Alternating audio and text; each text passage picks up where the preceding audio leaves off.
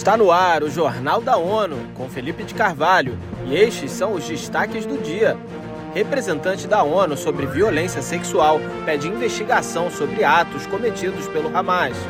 Mudança climática torna dengue uma ameaça para a saúde global surpreendente aumento nas infecções por dengue em todo o mundo em 2023 representa uma ameaça potencialmente elevada à saúde pública, disse a Organização Mundial da Saúde, OMS, nesta sexta-feira.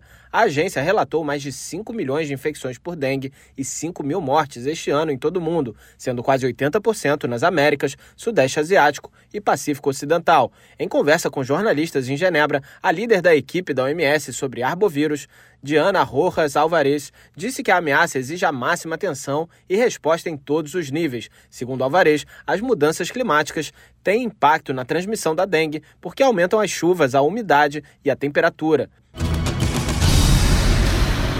A representante especial do secretário-geral da ONU para Violência Sexual em Conflitos, Pramila Patten, manifestou grande preocupação com a situação dos reféns, especialmente as 15 mulheres ainda em cativeiro 75 dias após os ataques do Hamas ao sul de Israel. Acompanhe com Mayra Lopes. Durante o um encontro com a mãe de uma das jovens mantidas reféns, Patten testemunhou a dor, desespero e impotência enfrentados pelas famílias. Ela adicionou que, em circunstâncias de sequestro ou detenção, as mulheres, especialmente, enfrentam um risco elevado de diferentes formas de violência, incluindo violência sexual.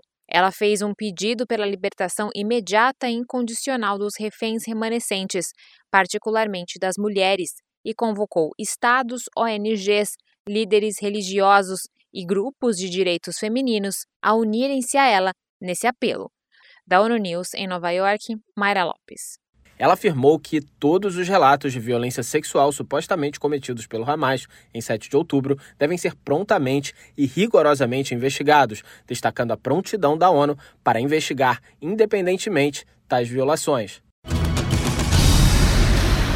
secretário-geral da ONU, Antônio Guterres, disse nesta quinta-feira que acompanha com preocupação os desenvolvimentos na Guiné-Bissau. Eleutério Guevani tem as informações. Em mensagem emitida pelo porta-voz em Nova York, António Guterres apela a todas as partes para que respeitem a Constituição e se envolvam no diálogo construtivo para a resolução das suas diferenças políticas. O representante especial de Guterres para a África Ocidental e Sahel, Leonardo Simão, está em contato com as partes interessadas relevantes e pronto para se envolver com a liderança política do país e outras partes relevantes, destaca o comunicado. Agências de notícias anunciaram que na quarta-feira um decreto do presidente guineense Omar Sissoko Embalou demitiu o primeiro-ministro Geraldo Martins, uma semana após a sua recondução em 12 de dezembro. Da ONU News em Nova York, Eleutério Gavan o líder guinense dissolveu o parlamento dias depois do que chamou de golpe frustrado em 1 de dezembro, acusando o governo de passividade na resposta aos confrontos.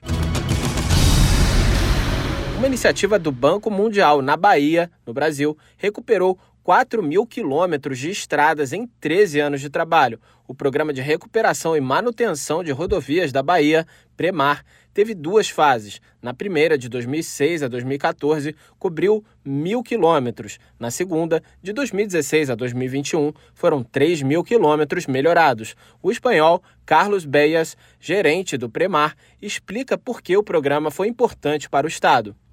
Isso fez que houvesse muitas rodovias melhoradas que reduziram consideravelmente o tempo de viagem. Por exemplo, de Juazeiro a Paulo Afonso, antes demorava todo um dia em chegar de uma a outra. Hoje em dia são cinco horas de caminho bem mais simples e menos cansativo.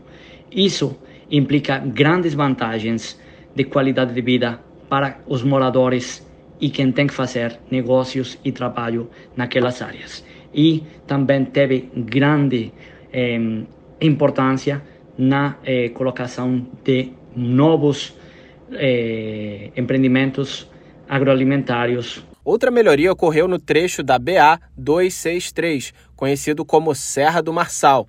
É um lugar conhecido pelas curvas fechadas e pelo desnível de mais de 400 metros ao longo de apenas 6 quilômetros.